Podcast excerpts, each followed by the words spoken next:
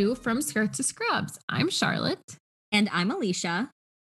And we are two medical students trying to figure out our place in medicine by looking to the past and to current events to try and understand the impact that they have on us as women in medicine and as women in general.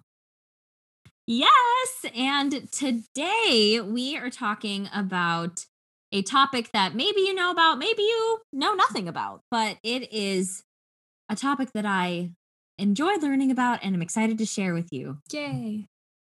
So today's topic is a discussion and analysis of sick care on plantations in the antebellum period, which is before and during the Civil War.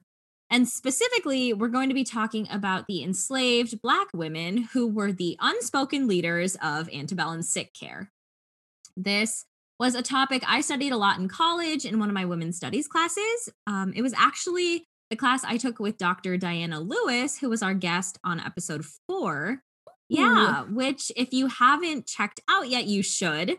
You can learn about Anarcha, Betsy, Lucy, and the historical roots of modern gynecology. So it's definitely worth checking out if you haven't already. Great yeah, episode. Love that episode. But before we get into everything, Shar, do you want to tell me what you know, or maybe don't know, or what you're curious about learning about? I truly don't know anything about this. I know that it's a topic you are super interested in and you've been really excited about, but I've never learned it. I did not even know what it was before you told me about it. I'm excited to learn about who is like doing the care, I guess, like who is providing yeah. healthcare. Um, because based on like the discussion question you sent to me earlier and stuff, I just I don't know. It kind of like gave clue to it, but I was just like, I have no idea what's about to happen. Great. Well, I, yeah, like you said, I'm really excited to talk about this because plantation sick care was incredibly dynamic. And you can imagine that depending on whose point of view you're looking at it from, you would see completely different stories. So today we're going to unpack some of those different perspectives. So let's get into it. Let's go.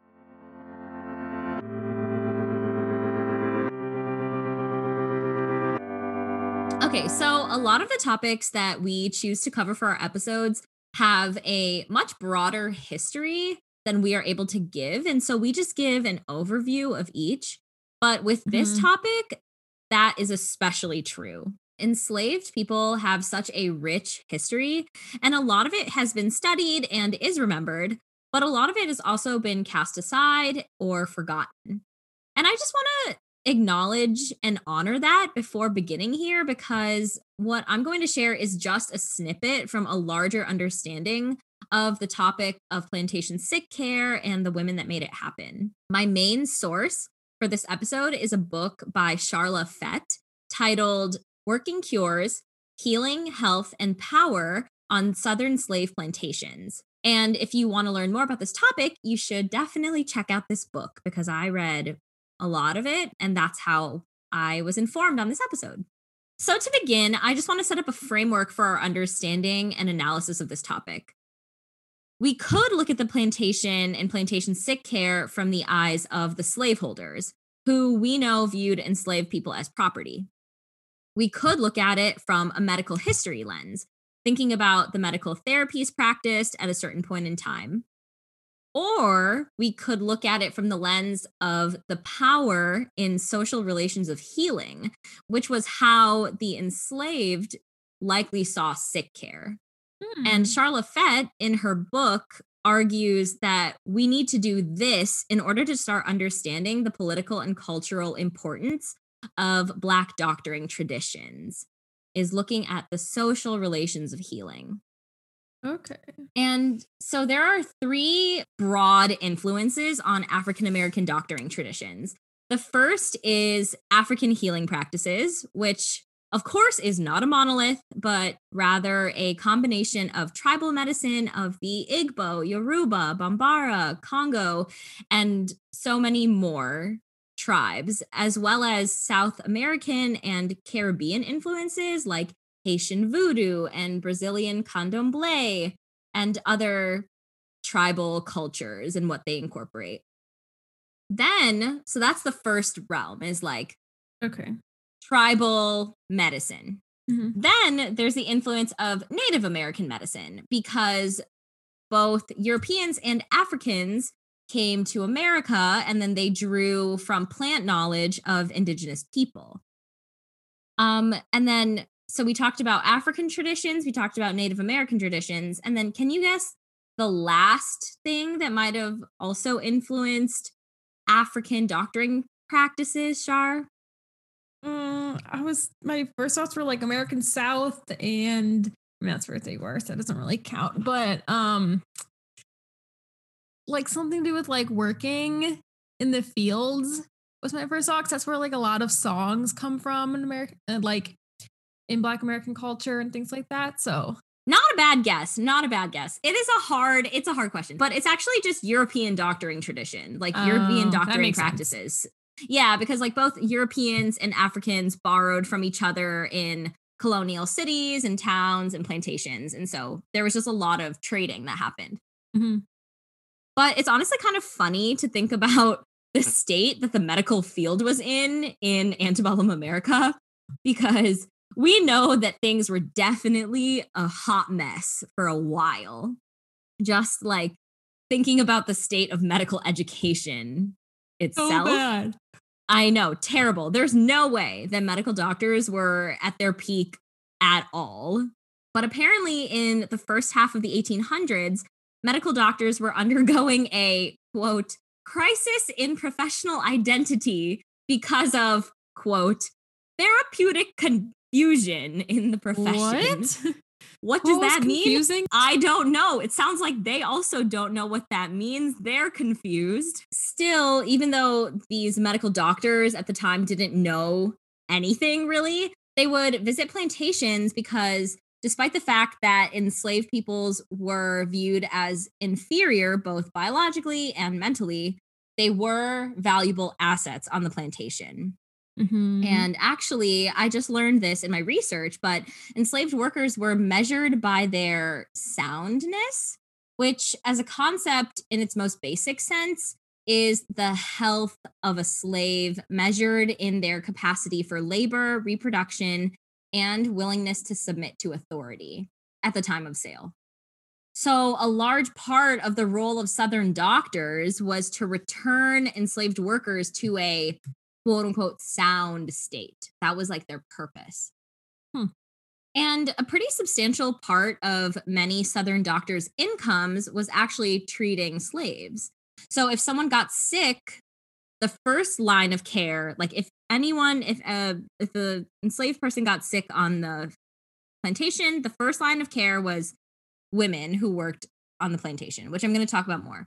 But after them was an overseer, who is kind of like the manager, but like a terrible, terrible manager. Most overseers were like full. yeah. But yeah, so like an overseer or the slaveholder got involved. So they or the mistress of the plantation, so like the slaveholder's like wife, they would treat the patient usually after writing to a doctor to get advice. But then if the patient didn't get better, the doctor would come visit the plantation. But also, their version of healthcare was purging, like vomiting, Oh, sweating, no. using diuretics, and bleeding through cupping and leeches and lances. So obviously, these enslaved people weren't getting better and would prefer to be treated by healers in their communities. So most of the sick care was done by these older enslaved women who grew herbs, made medicines, cared for the sick, prepared the dead for burial, and attended births in both Black and white households across the South. Mm. And this is a quote from a healer. Her name is Ma Stevens. That's what her name was in the book. And I thought I would read it because it fit well here. So she said, quote, I just always seemed to know how to work cures and make medicine. Folks were always coming to me and asking me to cure some illness. When I was young and went out washing, I didn't have much time to cure folks. Then, when I get too old to work steady, I, I stay home and mix up all kinds of charms and magic remedies. yeah. And I just thought that was really poignant because it wasn't only medicines and physical care that these women provided their patients, but a level of spiritual care as well, because they Mhm. would combine tribal practices with Christian or even like some Muslim practices, depending on where those enslaved people were originally from. Because, for example, Right. like Senegal and Gambia and other Western African countries, they practice Islam. And so if they came over from there, a lot of Islam is what shaped early slave communities Oh, I didn't know that at all. but very fascinating. And so, with all this talk of spirituality and voodoo and magic, what do you think some of the healers might have been viewed as at the time? They were probably viewed as witches or Yeah. like crazy. Yeah. yes, yes, witches. Um, some of their work was seen as witchcraft or could be seen as witchcraft. hmm But because they were so important to the plantation, they were allowed to continue practicing their healing arts. Yeah. So Yeah. these women, whom slaveholders called nurses, doctresses, midwives, um, they did their doctoring work on top of agricultural labor if they were not very old because usually if they were Yeah. older they were just doing this but if they were like younger their children they would work out in the fields they would care for their families and they would be doing like plantation sick care Dang, their schedule was packed. they are so busy all the time they are wonder women i it's truly incredible um but these women were obviously different from white doctors in basically every way.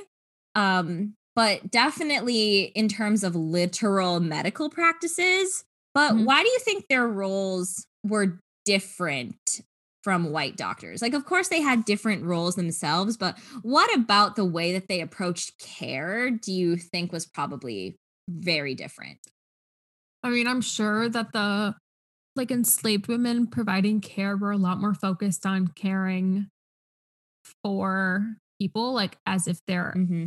people, you know, like they're actually trying to care for them in all the capacities that they need compared to I could see the white doctors coming in at that time and caring for like what you said the health was like labor reproduction and like authority like that those are like the categories they're probably focused on which leaves out a lot of personal health compared to if someone if someone's in your community caring for you which is what these enslaved Mhm. women would be they're going to be able to like actually connect with a lot more than someone outside of your community Yes, absolutely. And that is 100% true. So, because they actually cared about the people they were treating and weren't just treating them as like a means to an end or a source of income, these women provided much better care. But though they had this amazing medical knowledge and they were the main caregivers on plantations, they obviously weren't regarded with the same level of professionalism of white male doctors, nor interestingly enough, were they seen as having the same maternal authority as white women. To white people, they were just seen as these. I don't know what they were seen as. It's this huge dichotomy, which we're going to talk about a little bit later, but I just, yeah eh, I still don't understand.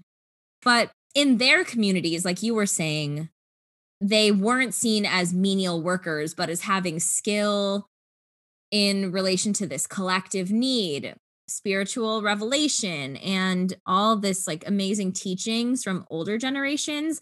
They were able to carry that down. And so they were just truly fundamental to plantation life. They were very, very important. Mhm. So, what did some of this sick care involve?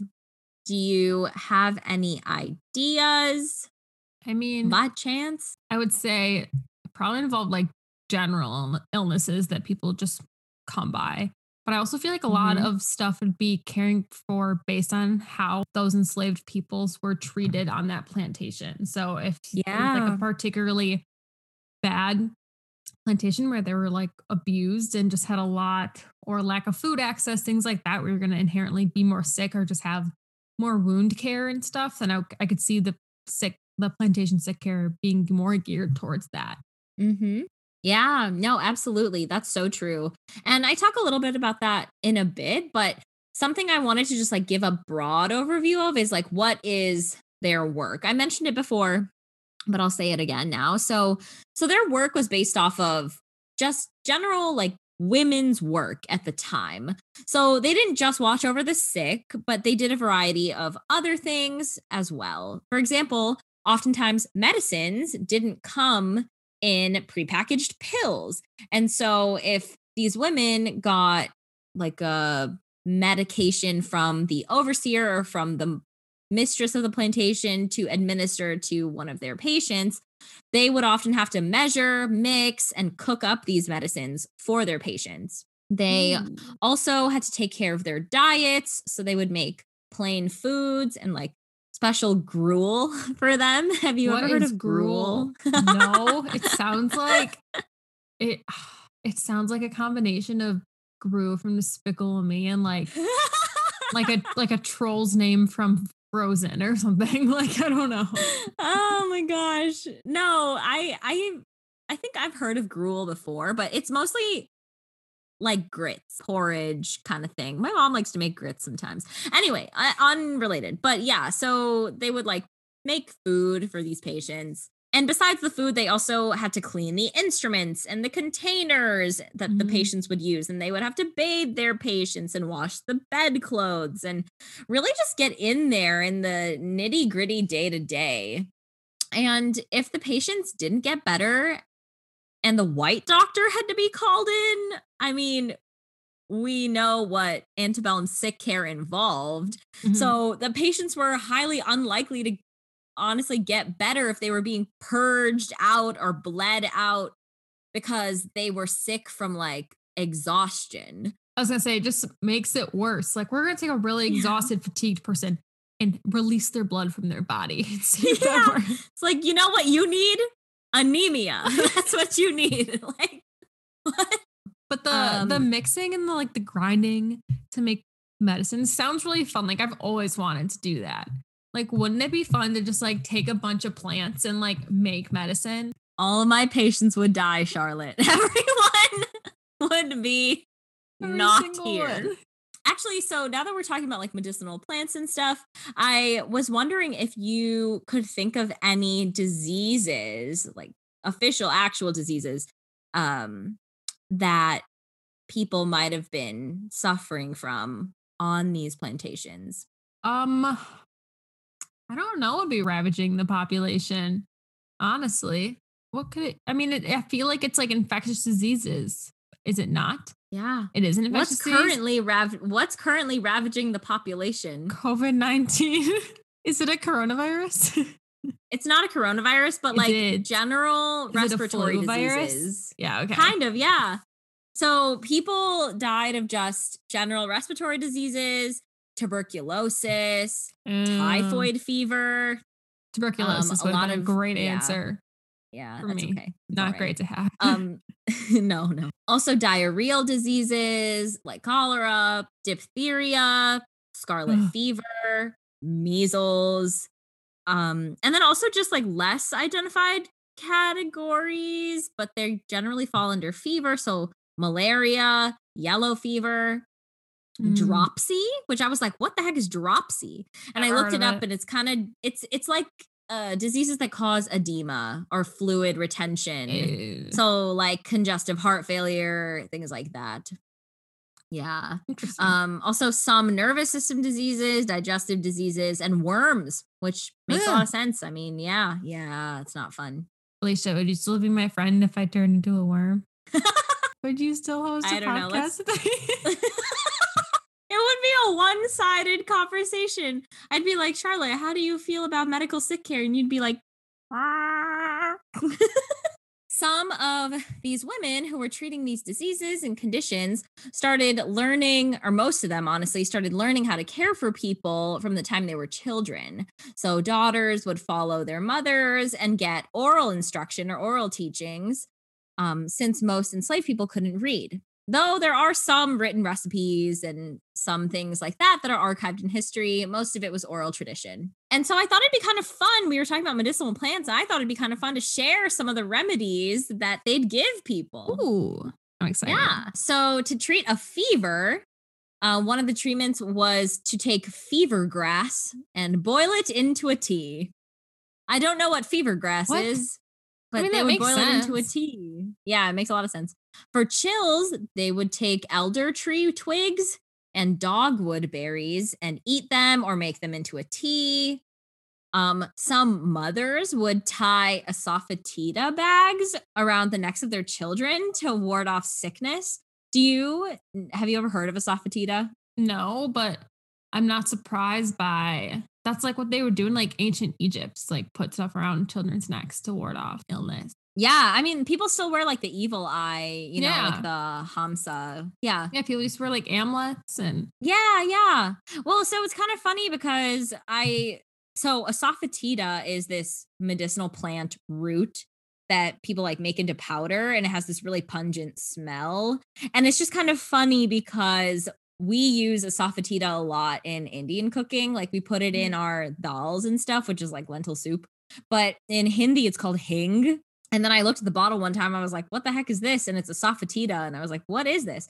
But it's um, we put it in. This is what my mom told me, so I don't know if this is true Ooh, but she was like, we put it in stuff because like lentils and legumes and like beans can make you really gassy. So asafoetida is supposed to help offset that. Oh, Yeah. And it also helps. So like gives it some kind of flavor, which I really like. So anyway, I just thought that was funny. I was like, yes, warding you off from being gassy. Um, one mother started each day by giving her kids burnt whiskey to promote a long life because enslaved women would actually store herb and bitters, which were like medicinal barks and stuff, and like whiskey to give to their kids as preventative medicine. what does burnt mean in this capacity? Like, I think, well, so the burnt part, I think, I don't think is actually whiskey. I think it was like some kind of medicinal concoction that was Hmm. medicinal bark and herbs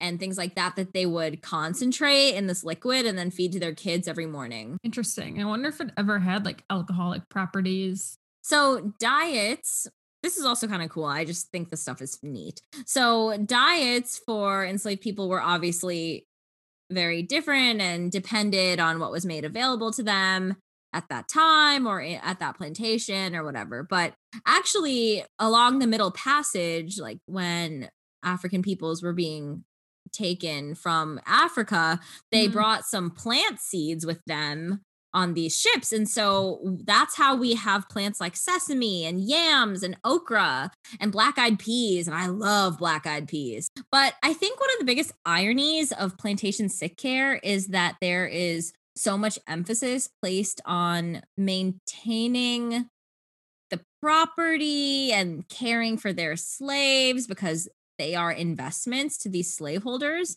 Right. but then they only cause the slaves that they own pain and harm through the punishments that they put on them like whipping. Mhm. and and so it it doesn't make sense to put so much effort into investing in these quote unquote commodities uh, only to harm them in the process. And so it's this dichotomy that doesn't make sense but i guess it does make sense when you're thinking about things in the context of power and control but it was just really relevant at the time and i think is something important to consider Yeah. Yeah. I think it sadly does make sense because they're thinking of these enslaved people as property. You know, like they can't, if they can't do their work, then they're going to try to find a way to like improve their health. But I'm sure that their messed up minds do, do not think of the abuse as like unhealthy. You know what I mean? yeah that's so true to us, we're like, this obviously is deteriorating someone's health and it's so bad for their body and for their mental state. But there's, that's not what they were thinking about either. Like the people actually inflicting the pain, you know, like I think they were like two separate things completely. because I'm also thinking about what Dr. Lewis talked to us about about the concept of black bodies seen as vessels and Mhm. not having the same biology as a white body. And so therefore pain is felt differently. Anatomy is different. Right. mental health is different. All these things. So yeah thank you for reminding me of that because that's true. Hmm sadly. So we've talked a bit about the role of healers in caring for the sick and the elderly, but can you think of any other role that was key for them at the time? Childbirth. Babies. Yeah. Babies. Because mm. there are lots of babies and you need people to take care of the babies when they're I born. know. Exactly. And so we call that midwifery, but it wasn't exactly the same kind of midwifery then as it is now. But basically, these women would act as midwives and travel between black and white households in the area to care for the children and to birth different children. And they were in it doing the work no one wanted to do. And yet, again, they were viewed by white slaveholders as lacking maternal feeling for their babies and for mm-hmm. the sick people that they were caring for. They had so much care for, honestly, because they were in those communities, like we were talking about.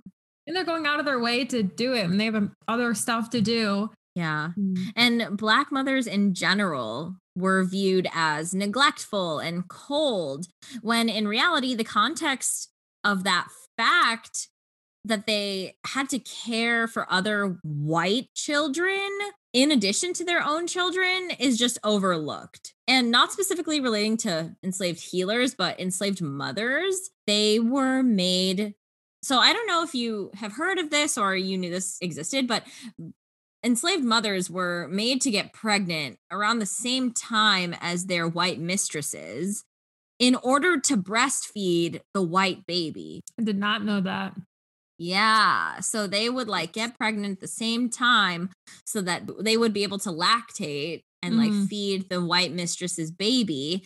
And of course, you can only make so much milk as a pregnant mom or like say, what happens to their baby? Exactly. And so, on top of the fact that this woman is probably malnourished and tired, she does not have the milk supply for two babies. Yeah. So, their babies would have high mortality rates. Mhm. And then they were viewed as neglectful and cold towards their children. But it's a consequence of the time in which they lived and the circumstances under which they lived and the oppression. yeah. So that's like very important to parse out and just verbalize. Mhm. And this is where I'm like, medicine was just trash at this point because even from a racist physician's perspective, if moms were encouraged to have kids because that was more profitable, objectively, from a slaveholder point of view, it was more profitable for a mom to have more babies. But then they also had to feed a whole other baby. Like, then why did the doctors not at any point say, we need to take care of this woman? Mhm. because she needs to feed all the babies. Like it doesn't with her own body. Right. with her own body. Yeah. And so all of this, all of this is just a snippet into the life on the plantation for enslaved women. They were valued for their work, yet completely unimportant. hmm They were necessary for plantation life, yet worked to the bone. And they were used for their caregiving, yet seen as heinous, unkind, and deceitful.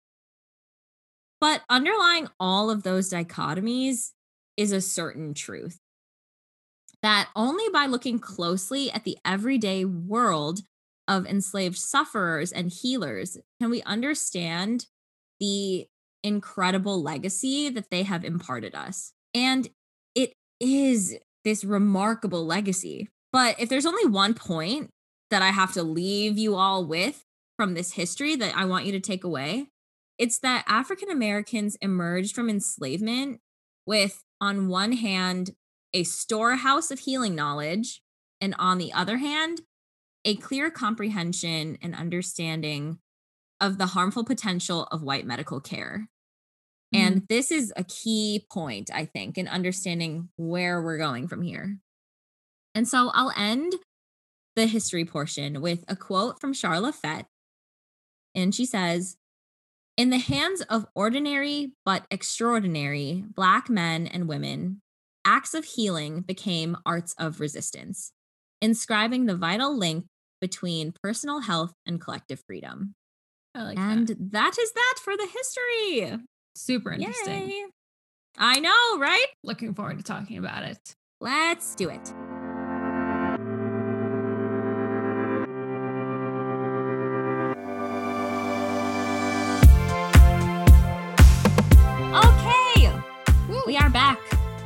So, Charlotte, do, do you want to share any initial thoughts with me or what is going through your mind? I liked your comparison at the end of like the dichotomy between the like good way that plantation like sick care providers were viewed and the bad way, and then like back and forth. Mm-hmm.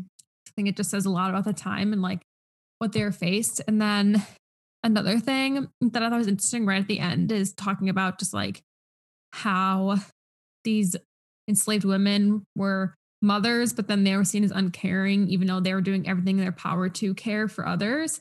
And it just made me think of how I think all different communities are viewed now as without considering outside reasoning. There's a lot of stereotyping that goes into communities in the way people perceive them without thinking about historical reasoning behind why a community yeah.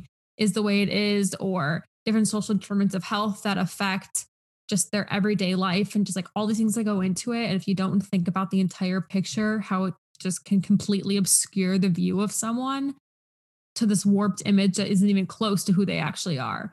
I think that's right. a really big issue just in like regular society today that if you don't know anything about social determinants of health or anything like that, then you're not going to understand. And this was like a perfect example of that, I thought, especially it's like almost like the root of a lot of issues today too is these women are going out of their way to care for others and then they're being told that they like suck as mothers. And yeah. you know like and this is just the beginning of i don't know it's just the beginning of like black history in the americas at least is already starting down this horrible path of how people perceive them. So i just thought that was super interesting because it's so relevant to medical education now is thinking about those things. And it was medicine itself who was like portraying those ideas on people before. I was also thinking about that in writing this episode and then also in sharing this information with you was it just reminds me that so much of what we know today is rooted in history and that's why it's so important to learn about the historical aspects of how we've come to be but mm-hmm. it's also easy to ignore or chalk up to how things always have been. Which is not true either. Like society changes yeah. all the time. Nothing's ever been how it's always been. Unless you're in the yeah. most privileged position, then it's probably always going to be the same because you're always yeah. going to have the same resources at the top. But it actually is not like that for most of the population throughout history. Yeah. Okay. So, based on what we talked about, can you think of any influences that enslaved women's doctoring practices have had on medicine today, or maybe any practices today that reminded you of their healing work? Um, so in terms of how they apply to today, I would say like the holistic view of looking at a patient mm-hmm. and mm-hmm. like caring for a patient. I don't know, like always being there and caring for them throughout their life, like being there for birth and slaves a lot of times stay in the plantation for a long time and just caring for them throughout that period is mm-hmm. very related to like primary care now and longitudinal care and then also just taking like a holistic approach to medicine which i th- feel yeah. like is where medicine's trying to go now because i think we talked about it in previous episodes medicine's trying to bring in people of different views and backgrounds to not have such a stringent idea of how you should care for people and just looking at it from all sides and that's becoming like a huge thing in medicine now. Yeah, I think that's so true. And it, medicine has been so biomedical for so long and continues to be. Mm-hmm. And I think we are only now starting to, at least in my experience, which is limited, but I, mm-hmm. I feel like there has been like a big shift, at least in medical education, and then towards providing more holistic idea of like, what is a patient? Who is my patient? They're a person first. Right. And so I think that's really valuable. The thing I was thinking about first is the spirituality aspect of things and being a spiritual healer. And that ties into like being holistic and treating mm-hmm. the person as a human. And I loved that you brought in this like longitudinal care aspect, but because that's so true and it's a huge part of like family medicine and having this continued relationship with the people that you're caring for is so right. important. And the other thing I was thinking about was actually oral traditions and how even mm. though a mm. lot of what we learn as healthcare providers is through books and learning and lecture, a lot of it is also through experience and through learning from more seasoned physicians and residents and people who are further along than us. Mhm. There's so much unwritten knowledge that you gain from having someone just tell you something. And it's not something you're ever going to write down. Yeah, I think I see that a lot in school now. And I think one, if you could say that there's good things to take away from the pandemic, is one good thing was access to knowledge, I think, is a lot greater now through Zoom.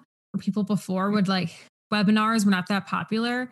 And now, like, you can go to a webinar across the country at a different med school if you wanted to, if they're advertising it. And there's just a lot of access to learn. Like, I know my med school has basically like week weekly alumni like seminars where they come and talk about their specialty and just like their career and experiences and you can learn like so much from them and all you have to do is sit down and listen and eat your dinner while doing it Mm-hmm. but those are some of my favorite things to do it's just so much more and so much more personal and i feel like i actually understand a little bit more about what it means to be a doctor just by listening to someone talk as compared to reading about procedure Yeah, reading is boring, listening is fun. That's Yeah. why podcasts are fun. that's why podcasts are great but no, so I actually wanted to do a fun little like our discussions are feminist corner, but I kind of have stopped bringing in these feminist There's only so many feminist terms in the world. I know, I know. And and I think also understanding feminism as like an analytical tool is more valuable than listing off a term just for us to learn. But Yeah. today I am throwing it back to the original feminist corner and Ooh. introducing a theory, an idea that I think is really valuable and very cool. So it is called hood feminism. You've probably heard of it I have. it is this idea that feminism as a standard concept has failed to take into account certain populations and failed to consider issues affecting women in these populations. So, Mikki Kendall, who is the author of Hood Feminism Notes from Women That a Movement Forgot, says in her book that we have to expand the range of what is considered a feminist issue. And so, this is actually a quote from her that I think really sums up hood feminism really nicely. She says, Hood feminism is lived feminism. It's the women who do the work, who are present in communities and making sure that their kids have school and at least somewhat accessible medical care. It's great to want to be a CEO or to be president, but you should also probably make sure that your neighbors have enough food to eat and their homes are safe. Mm-hmm. And I just think that's so valuable because hood feminism, an important concept within it or an important idea that you have to remember is that it stresses that some women oppress other women. Like Mhm. cis women oppress trans women, straight women can oppress lesbian women, white women can oppress women of color and do. And women aren't a monolith. So the idea of feminism can't be a monolith either Mm-hmm. with this in mind, I wanted to tie back hood feminism and this concept to what we are talking about. So, white slaveholding women had some role in caring for the sick on a plantation, but they were in a place of privileged subordination because of where they existed in the social strata of Right. antebellum America and the Mhm. antebellum South. And so, what are some roles that you think white female healthcare providers have now in the health of Black patients and their families? That's a loaded question. I just asked like maybe five questions in that one, In one. but I'd love to hear your thoughts. I was just thinking about like white women providers caring beside like enslaved black women, basically, is what I was seeing in my head. And I kept seeing it like in two views of that people in antebellum America, something was up in their brains and they just saw enslaved peoples as di- so different. It was like so out of their scope of mind, you know, to even consider them as equal beings. So there's that part that I think really played into the oppression, of course. But then I really wonder how it was like treating like as a woman beside a woman, I guess, because I feel like women are able to bond or like appreciate each other much more than men are, like to other men, if that makes sense, and experiencing difficulties. And it's easier to bond with other women compared to men. Men's lives like don't have kind of the same path medically as each other. So they're not going to have that like bonding side to them. So I was just wondering what that would have been like in terms of providing and how those two like dynamics would have played into each other in how much they supported or did not support the women like enslaved women on the plantations. I don't know if you have any yeah. insight on that, but that's what I was thinking. No, about. that's a good question. I don't know if I have the most insight, but as you were speaking, something that I was thinking of is a little bit of pushback in a couple things, just that in reading this book, something that Fett wanted to emphasize is that there are set strata. It was like, okay, the enslaved, and then like white women, and then like white men.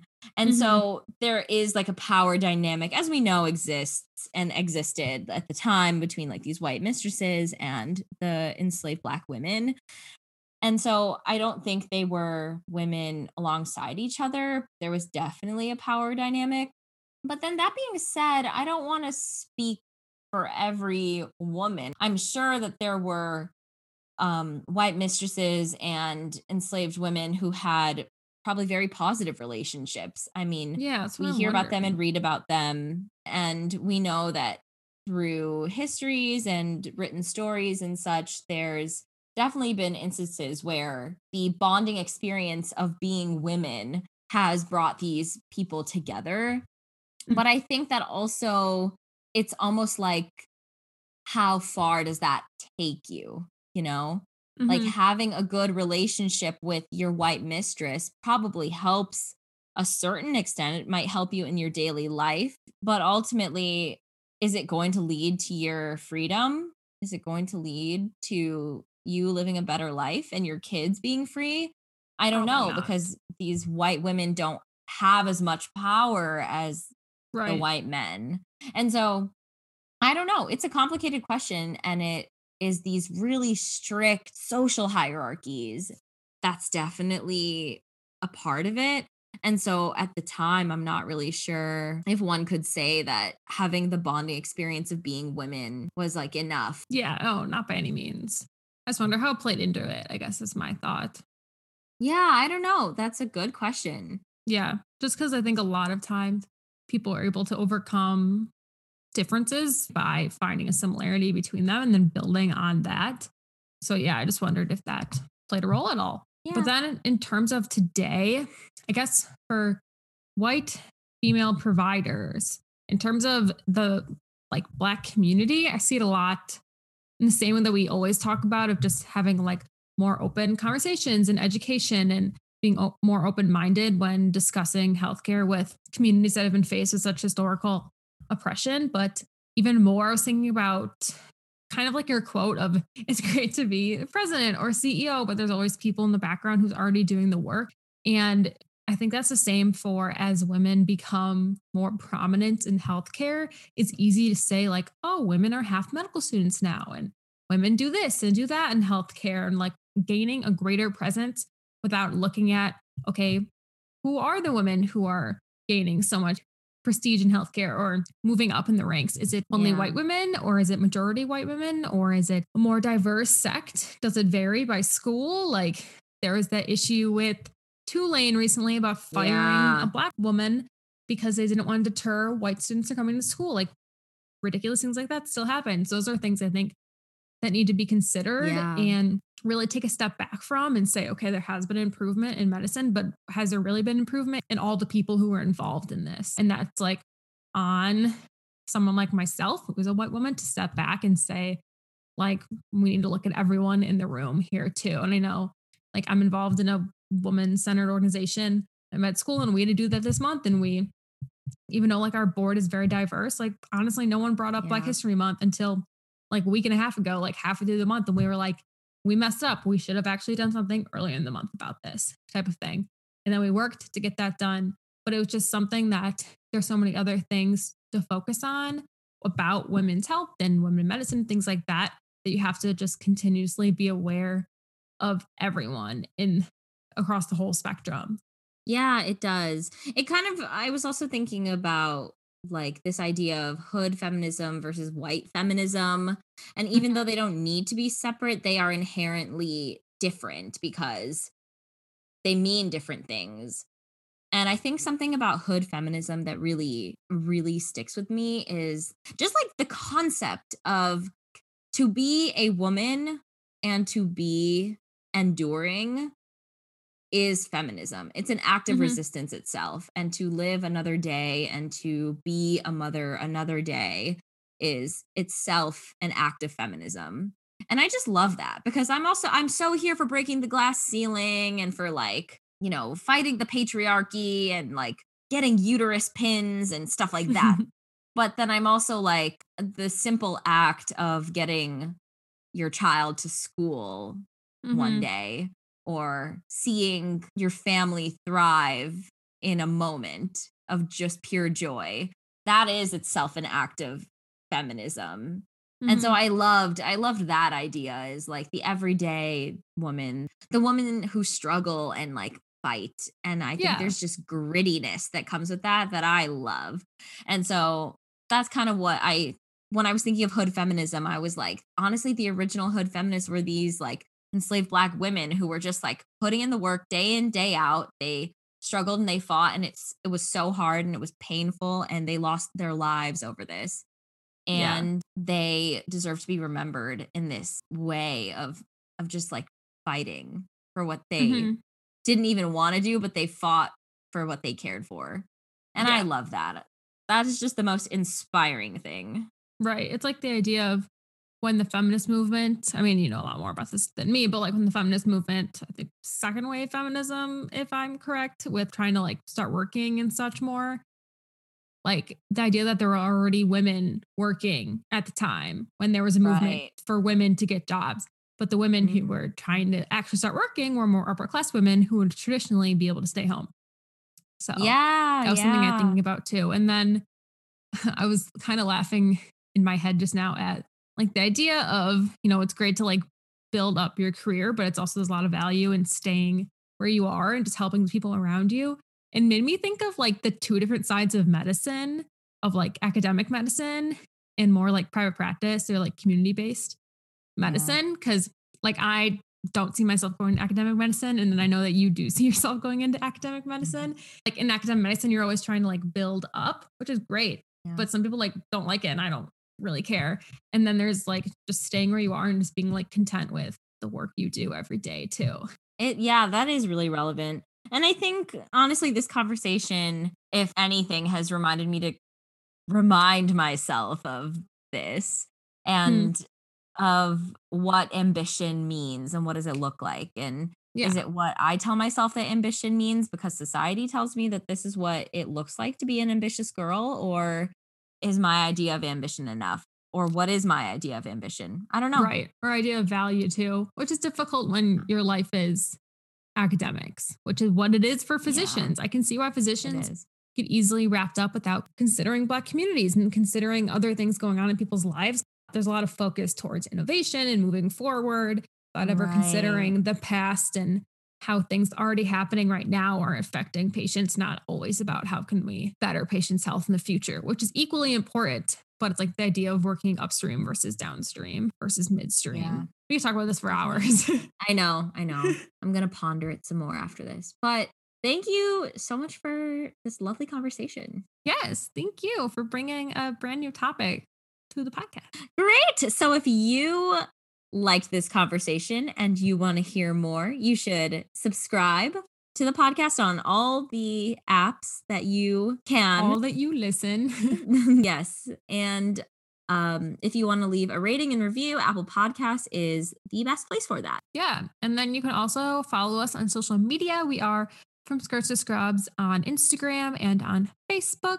So check us out there. You can also find our website, which is from skirtscrubs.com, where we have our show notes, we have our sources, we also have our merch.